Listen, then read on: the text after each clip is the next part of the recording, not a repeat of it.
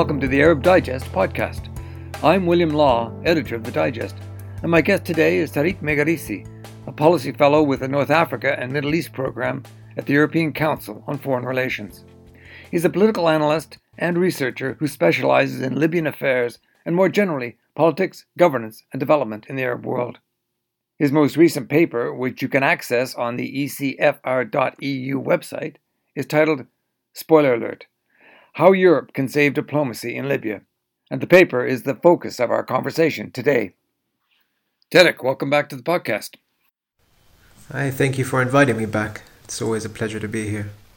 The ceasefire that was agreed last October, shaky at times, but does seem to be holding. However, the concern is, and, and you noted in your paper, I'll quote from the paper competing sides appeared once again to be using this lean peace process to prepare for war. I'm just wondering what the evidence uh, on the ground is for that statement. Oh, um, unfortunately, we have far more evidence of preparations for, for war than, than preparations for peace. Um, so, you know, in terms of, of that direct military confrontation that has been going on between uh, Haftar, Russia, the Emiratis on one side, and, and uh, Turkey and uh, the government uh, on, on the other side, um, you know, that looks like it's, it's entrenching rather than uh, retrenching. Um, and um, if you look at the, the kind of new front line that was drawn uh, from Sirte all the way down to Jufra, uh, there have been reinforcements uh, of Russian mercenaries, of Sudanese mercenaries, allegedly orchestrated by the Emiratis, uh, and they've built these, you know, huge defensive structures, almost like a, a Maginot line of sand uh, between Jufra and, and Sirte. And you can see this from, from satellite images. Um, so it seems that everybody is digging in and, and preparing for more war. Um, and then even if we look at the, you know, the unconventional battle lines. So, you know, the cracks between the, the various coalitions. Uh, we see Tripoli militias loyal to, to President Sarraj um, or uh, puppeteering President Sarraj to institutionalize them. Um, you know, some of the, what was once dubbed uh, the Tripoli cartel uh, have now been formed into units such as the Stabilization Force, and this is a way to push back against President Sarraj's own Minister of Interior, Fathi Bashagha, from uh, becoming Prime Minister and, and uh, uh, for what Tripolitanians fear would be another invasion of Misratans into into the capital. Um, I've probably gone far too deep, far too quickly, but um, it's just my way of saying that, you know, I've crossed all of the vast splinters on, on Libya's cracking map uh, we've seen signs that everybody is preparing for another round of conflict, not to come together and, and work to to stabilize the country ahead of elections. There is an argument to be made that the longer the stalemate holds, as you say, these war preparations are going on, but but the more likely Libya will split into two. Let me ask you, what's the argument against this happening? Because some will say it's it's realpolitik after all, the divisions between East and West have always been there, and the Gaddafi dictatorship simply stitched them together, and they came apart when he fell. I mean, to be fair, the Italians stitched it together long before uh, Gaddafi did. Um, and okay, Libya might be three provinces historically, and, and there are strong um, regional identities. Uh, but on the layer below that, there are strong tribal identities, uh, strong community identities. Um, in Tripoli, you know, the militias are are formed out of blocks of neighborhoods. Um, does that mean that we should form, you know, a hundred countries uh, out of out of Libya? And there isn't a logical argument for it, right? The play to to formalize a de facto partition, which has really happened since 2014, plays into the hands of, of troublemakers and opportunists, um, such as uh, the Russians or the Emiratis, whose interests are not in instability. Um, and then you just open up a whole new kind of bag of snakes, right? So the oil infrastructure, for example, is shared between the country, the water infrastructure, the electricity infrastructure, and there's no clear um, border. So, I mean, it, it, it's almost inevitable that, that Western Libya would try to make a play for the oil crescent, and you end up just having a war between two countries instead of a, a civil war. Um, so it doesn't really solve anything on that level. And then I mean, if you look at the the rare polls that have been done of the Libyan people, or, or even at the kind of report that was produced um, by Humanitarian Dialogue Center, who had this mandate from the UN in, in 2018 to go around the country holding town hall meetings to, you know, really get an idea of, of what the Libyan people wanted for the future of their state. It is overwhelmingly for unity. They want one government, they want one army, free of foreign interference. Um, and so to to appease or, or to kind of follow down the path of, of hardening the, the de facto partition at play, again, it doesn't satisfy anybody's grievances. All it does is help the warmongers come up with new justifications to continue propagating the war.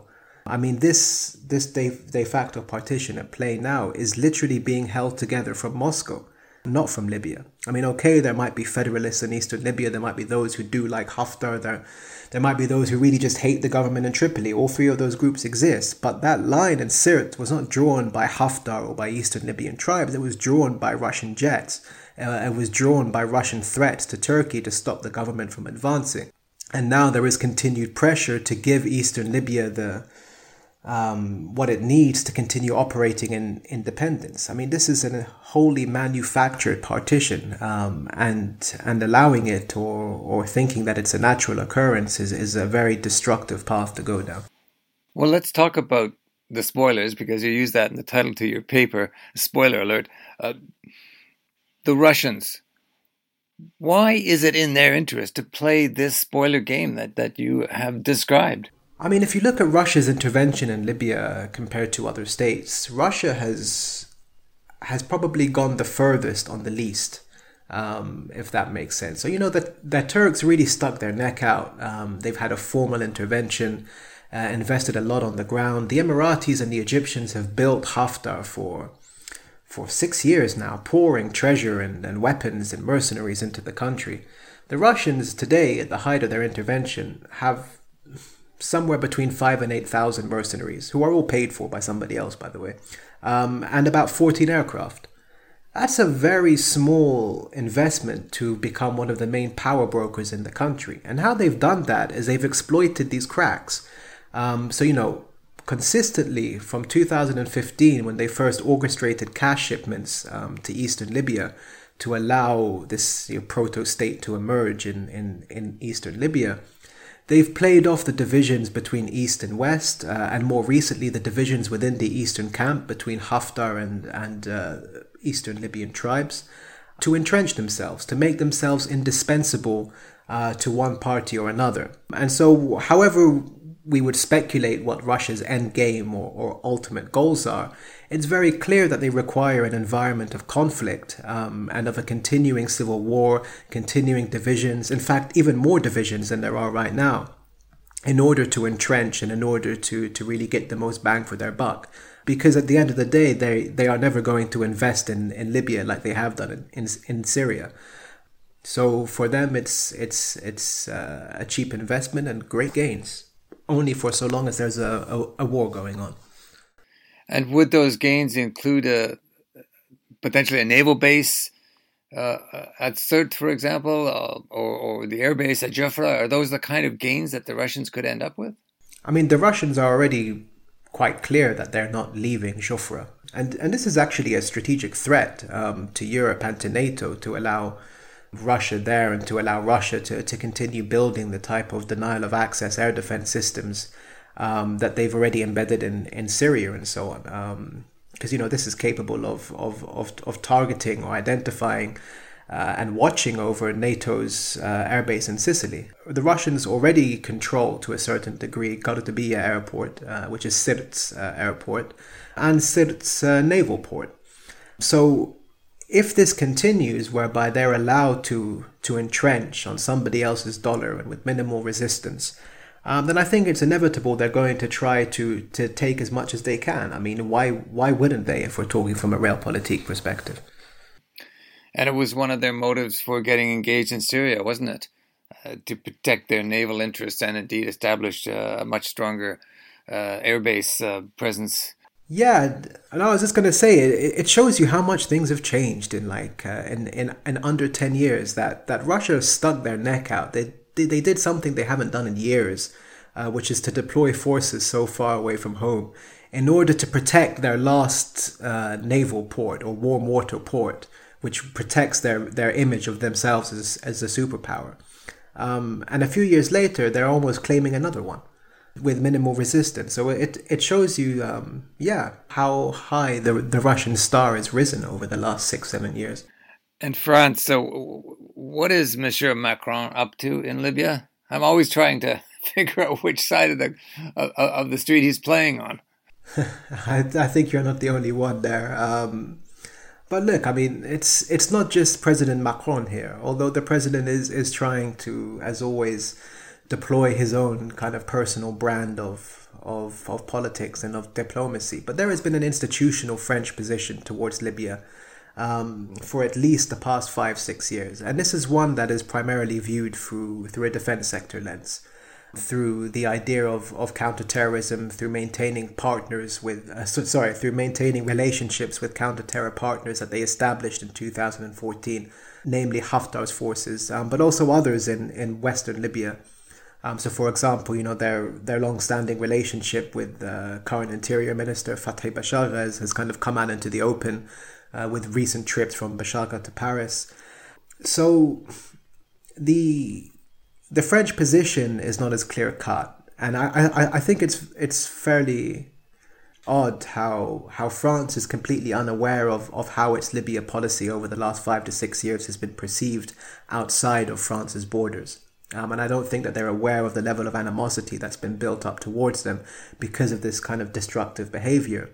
But you know the same the same lodestars for France's regional policy remain. Uh, you know, they're still putting security first um, rather than looking for a, a, substantive or holistic solution, and they're still prizing a relationship with the United Arab Emirates, which they see to have a regional utility over perhaps uh, a European partnership, um, which might be more uh, apt for stabilizing Libya. Hmm. Other players, the Turks and Qatar, Egypt and the UAE, are you seeing positions shifting, perhaps softening? Are there any in that crowd who are not spoilers? Yeah, I mean, I, I think it depends how we're going to define spoilers here. Um, and what happened in, in June when when the whole Haftar enterprise collapsed in on itself. It was a it was a wake up call for at least the Egyptians, uh, and it was a real opportunity to finally um, get out of a position that they had had over invested in and, and didn't see any other alternative to. Um, and at the same time, you know, Turkey had, had made their investment. They had stopped um, Haftar taking Tripoli. They had uh, pacified and stabilized Western Libya to some degree. Um, they're not looking for more war. They're looking to, to turn their investment into gains right now. But these two can be potential outliers um, or, or not spoilers only if they're given something to not spoil. And this is where the, the Western world or, or the part of the international community that's not directly interfering in Libya's conflict and is instead trying to back a diplomatic process has fallen down. Because they've not reached out, they've not tried to engage them adequately, um, nor really give them an, an end game that everybody can buy into, can see their interest protected in, and so on. Um, and I think that's important, especially if we're if we're going to start trying to divide um, the interventionists in Libya into those that we can work with and those that we have to defend against. Mm. Now, in your paper, you argue very cogently that Europeans have a role to play, a role that, for their own self interest, if nothing else, they should seize with both hands. How do you see that working? Because Europe is split too. I mean, Germany hosts the Berlin talks. Haftar and the UAE effectively sabotaged the 2019 talks. Macron backs Haftar. Uh, Italy is somewhere in between. Do you see those three getting together to push for an end to the war? I know you proposed that in the paper, but that is that is that reasonable and feasible? It's reasonable and feasible, but that doesn't mean that it will happen. Um, you know, I this is something that I advocate for, um, but it's. Uh, we've we've we've entered into a dichotomy now. You know, Libya is no longer just a messy place. It's it's at the edge of a of a precipice, um, especially from the European perspective. So, either Europeans give Libya the level of priority, uh, and I'm talking about Libya as an entity here. Um, so the stability of Libya, the idea of Libya as a, as a partner or an entity that, that, that they engage with, either they give that the same level of priority that they've given to some of the symptoms of Libya's instability, you know, namely how much political capital the Italians have thrown behind stopping migration, uh, or the French behind counterterrorism insurgencies and so on, or they simply become uh, negligible. They become removed from the picture, unable to, to influence the politics or, or the military dynamics. Um, and there will be a lot of hand wringing in the future if this happens because it means that we're almost doomed uh, for for more war as opportunistic actors like like Russia continue to play a a game of realpolitik. Uh, the Turks, the Emiratis, the Egyptians are all unwilling to to step back from core strategic interests. I mean, it's a nightmare scenario. So the idea that that France, Germany, Italy, uh, and even other involved states, um, you know, European Union member states such as uh, Spain and Denmark and so on, can can get together and form a cogent, a coherent European Libya policy is is not something you know outside of the realms of of credibility or, or reasonableness. I mean, Europeans work well together on a number of other foreign policy issues and a number of domestic policy issues. The key is whether they can see that their obsession with the short term and their obsession with symptoms um, is killing them over the long term and, and leaving them completely powerless to stop a, a tidal wave, as it were. And that's a question I don't have the answer to yet, but I'll tell you in six months. Okay. And that, of course, the tidal wave of, of, of you're, you're, talking about migrants too, aren't you? I, I mean, it, it, it's bigger than migrants. It's I mean, look at this conceptually. Libya is the heart of the southern neighborhood, the southern Mediterranean. So, I mean, just from a kind of strategic picture, if you have no influence in Libya as Europe, it means you have no influence over the main gateway of migrants. Yes, this is correct. Um, and we've already seen how migrants are used as leverage um, over Europe uh, by Turkey uh, and, and by, by Libyans. But it also means that they have no partner for, for counter-terror operations. They have no partner to stop Libya bleeding into other areas of, of European interest, the Sahel destabilizing Tunisia, destabilizing Algeria, even Egypt potentially. Um, and it also means that they're powerless to stop, you know, people who are, are publicly their strategic enemies, um, such as President Putin and the, the Russians, from posing a real strategic threat to what was once dubbed Europe's or, or NATO's soft underbelly. Um, so there is a whole host of, of strategic threat and risk that's that's coming in here. I mean, as you said in in your question, it's Europe's self interest um, as much as it is Libya's self interest um, for for Europeans to to step in and, and do a bit more and, and try to stabilize um, things together instead of focusing on, on migration or CT or on pleasing the Emiratis or not upsetting the Turks and, so on and so forth. Now, the UN, you give the UN what I'd call a, a mixed review and yet you're still holding out hope. What is the UN doing better now than it was with its previous efforts, and what more can it do? Yeah, look, the the United Nations support mission in, in Libya is in a is in a very difficult place. Um, you know, it's not the most glamorous job uh, on the UN portfolio. It's under resourced. Uh, its staff are overstretched, probably burnt out by now and they're consistently undermined by all of their different member states. Um, UNSMIL and, and the UN process is, is a facade uh, for other people to hold up whilst they continue intervening behind the scenes. And that is why the situation has gone as it has done. Um, you know, I will always say that the UN process uh, is the most important thing to keep going. Uh, because the second the UN process dies, uh, it's the second that everybody steps out from behind the facade and, and becomes more, more boisterous as a result because they no longer have anything to hide.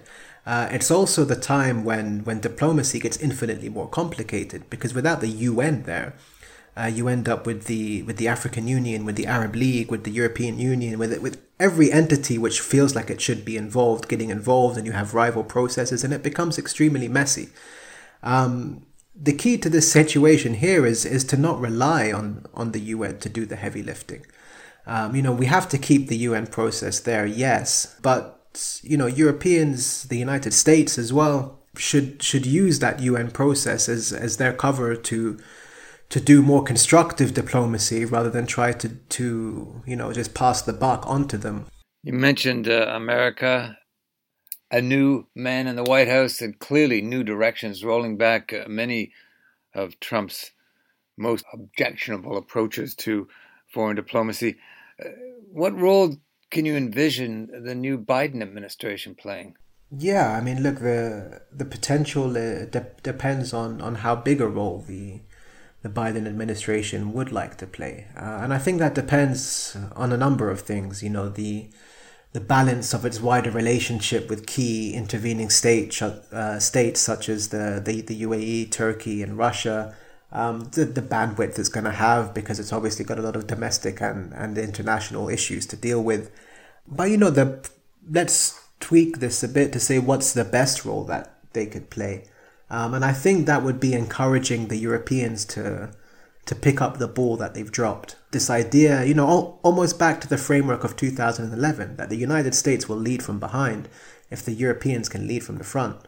And you know, this is a uh, the way to provoke the Europeans into demonstrating that they have strategic autonomy, that that they that they can look after themselves, um, and to really give that incentive or that little jolt from behind um, for the Europeans to stop working at odds with, with one another over frankly petty issues and, and come together over a serious strategic threat. And then, you know, throwing that, that American diplomatic muscle uh, behind that process um, in terms of, you know, ensuring that the, the Turks and the Egyptians buy into it um, that they're actively a part of it so that they, they you know they no longer seek to spoil it because it is their process as much as it is a European process.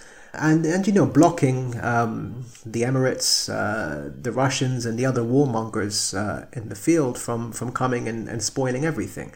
So they can play a very important part in, in backing up a process or, or just adding gravity and, and a realistic threat perception to that process um, I think the worst case scenario would be that uh, the Americans kind of unilaterally raise the stakes because you know there is obviously uh, a lot of disquiet amongst the U.S. defense sector over how Russia is entrenching, a lot of frustration that the Europeans don't seem to see the threat the same way that they do, um, and you know if if the the stakes rise considerably and we end up with a Russian American you know showdown or, or squaring up to one another um, in Libya, then it just means that Libya is escalated once again, you know, from an Arab Spring issue to a regional power game and now to a great power game.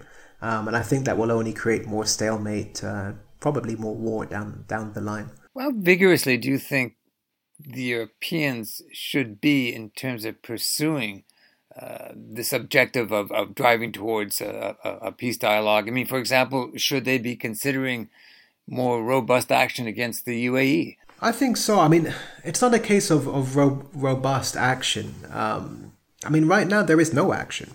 Um, I mean, even when the United Arab Emirates frankly embarrassed the German Chancellor by, by sending arms shipments um, to Libya, whilst their delegates are sitting in the Berlin conference discussing why there should be an arms embargo on Libya and, and throwing their weight behind uh, whatever a statement that, that reconfirms it. But look, the you know this is this is geopolitics and there's no such thing as as, as black or white and, and the Europeans have a very wide relationship with the United Arab Emirates that I'm sure you know a lot of states and not just France are invested in carrying into the future. The question of how to deal with the UAE as well as how to deal with Turkey are, are actually pretty similar. It's it's what kind of modus vivendi do you want to create with these regional powers moving forward? Uh, what is the most constructive relationship you can have that protects your interests first, um, but recognizes, you know, what is a real vital strategic interest of the United Arab Emirates and what is indulging their their political fears or, or their um, arrogance, um, which is a lot of what their Libya campaign is. And that's a very different question. Um, and I think that makes this issue much bigger than, than Libya, but Libya is the stage for this um, the stage where Europeans have to learn that it's not just you're either an ally and you're you know you're blindly my friend, uh, or you're my enemy and we we must confront each other or not speak to each other and so on. Um, it's finding that that modus vivendi for the new era. What does European strategic autonomy mean in its closest neighborhoods? Um, how will it work with others? How will it uh, assertively protect its interests? Um, and on that point, it means that yes, they do have to be more tough um, you know, to to use the weight of, of European trade, uh, European uh, legal instruments such as sanctions. And it doesn't even have to go, you know, zero to 100 right away. There's also the kind of um, this, soft power ideal. Uh, of letting the Emirates know that, that what they're doing is, is being seen and, and scraping away at this brand that the Emirates uh, so carefully manicure of themselves. You know, the the United Arab Emirates is um, is applying to be a, a member of the Security Council, uh, and of course, there's all this kind of flowery language about how they uphold multilateral efforts and so on, but nobody's mentioning the fact that they violate the UN arms embargo on a daily basis. And also just kind of pointing to, to some of the other activities they do. I mean, why is a ostensible ally uh, of Europe uh, and the US and the country that's angling to be their main proxy in the region uh, according to the Pentagon at least, funding Russian mercenaries to embed and entrench in a way that poses a strategic threat to these allies in Europe and and uh, and the USA. Uh, and in the 21st century, you know, why is the third state uh, here, the Emiratis, allegedly, uh, according to some investigations that have gone on, press ganging young Sudanese men, you know, offering them jobs as a security company or whatever, and then sending them to the front lines in Libya. I mean, these things should be publicized to, you know, try to hurt that branding. And I mean, if we can talk about a rule of thumb for engaging with Libya, uh, we kind of mentioned this with the Russians earlier, but it's just making your intervention more expensive. Don't allow people to get away with, with murder without even a peep in response. Um, and then that gives us a sliding scale of response. It gives us policy instruments. It, it creates a real relationship, you know? Mm. Finally, uh, Tarek, I mean, ordinary Libyans must be just so fed up and so cynical. I wonder what they make of, for example, talk of countrywide elections in December of 2021. What is the response on the street to that sort of uh, idea? I don't think anybody believes it's actually going to happen. Um, and if that's not a damning indictment uh, of how the, the momentum behind the UN process, um, the current political forum, uh, and the roadmap, or whatever we're going to call it, has, has gone, um, then I, I don't know what is. I mean, look, there's always going to be a huge enthusiasm in the Libyan street um, from east to west, north to south over getting rid of the current tranche of, of Libyan politicians, of, of the self declared political elite.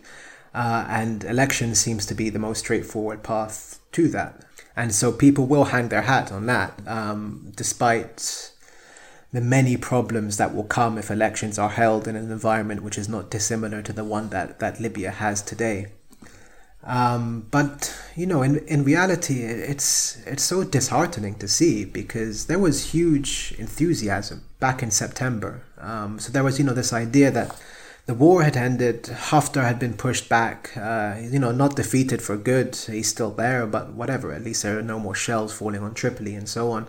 Protests had come out um, across the country talking about corruption and the pressure that they caused. You know, it allowed the oil embargo to be lifted. It put new momentum behind the UN process.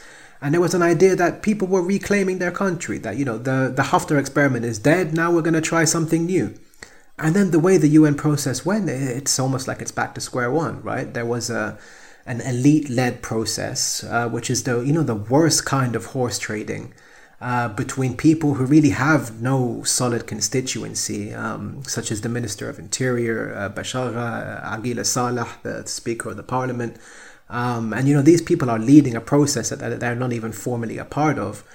And the, the Libyans see all this, you know, they watch it. It's reported on a hundred different Facebook pages. And then they, they, they see these other side processes where you know the the main offices of state um, or or those that channel the state funds like the central bank and the, the Libyan Foreign Bank and uh, one of these state-owned companies are essentially parceled out between the same political elite and everything is just rubber stamped. So you know the these two legislative bodies the High Council of State and the House of Representatives they came together in Morocco and they essentially just agreed on how to divvy up the spoils for the next year and now you know there's talk of, of dividing everything by by region.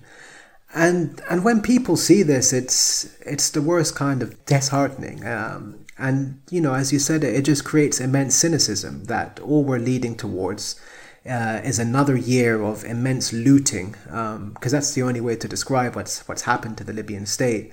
A more structured form of looting because now the pie is divided and you know a situation that will is far more likely to end up in war uh, than it is in elections. Um, and and that's the level of disappointment that that the Libyan people are trying to deal with at the moment. Um, and I don't think that's a, adequately recognized um, by those leading the UN process or, or some of the the politicians or, or, the diplomats who are cheerleading it from the sidelines and, and really buying into some of the triumphalist announcements um, that, you know, an electoral mechanism has been agreed or, or elections have been agreed for 2021 or a ceasefire was agreed in October and so on. Yes, um, that uh, disconnect between those elites and the people, it plays out so often in, uh, in the Middle East in the wake of the Arab Spring. Tarek, thank you very much. Thank you, Bill. It's always a pleasure. You've been listening to the Arab Digest podcast. My guest today was Tarek Megerisi, a policy fellow with the North Africa and Middle East program at the European Council on Foreign Relations. His most recent paper, which you can access on the ecfr.eu website, is titled Spoiler Alert How Europe Can Save Diplomacy in Libya. We welcome your comments. If you're not already a member and you want to join the club, you can find out how by going to ArabDigest.org. If you're a student, we have a new rate of £10 a month, or £100 per year. And for academics and retirees, we're now offering a rate that amounts to a 70% discount. Check it out on ArabDigest.org and follow us on Facebook, Twitter, and LinkedIn. I'm William Law, editor of the Arab Digest, essential reading from independent sources.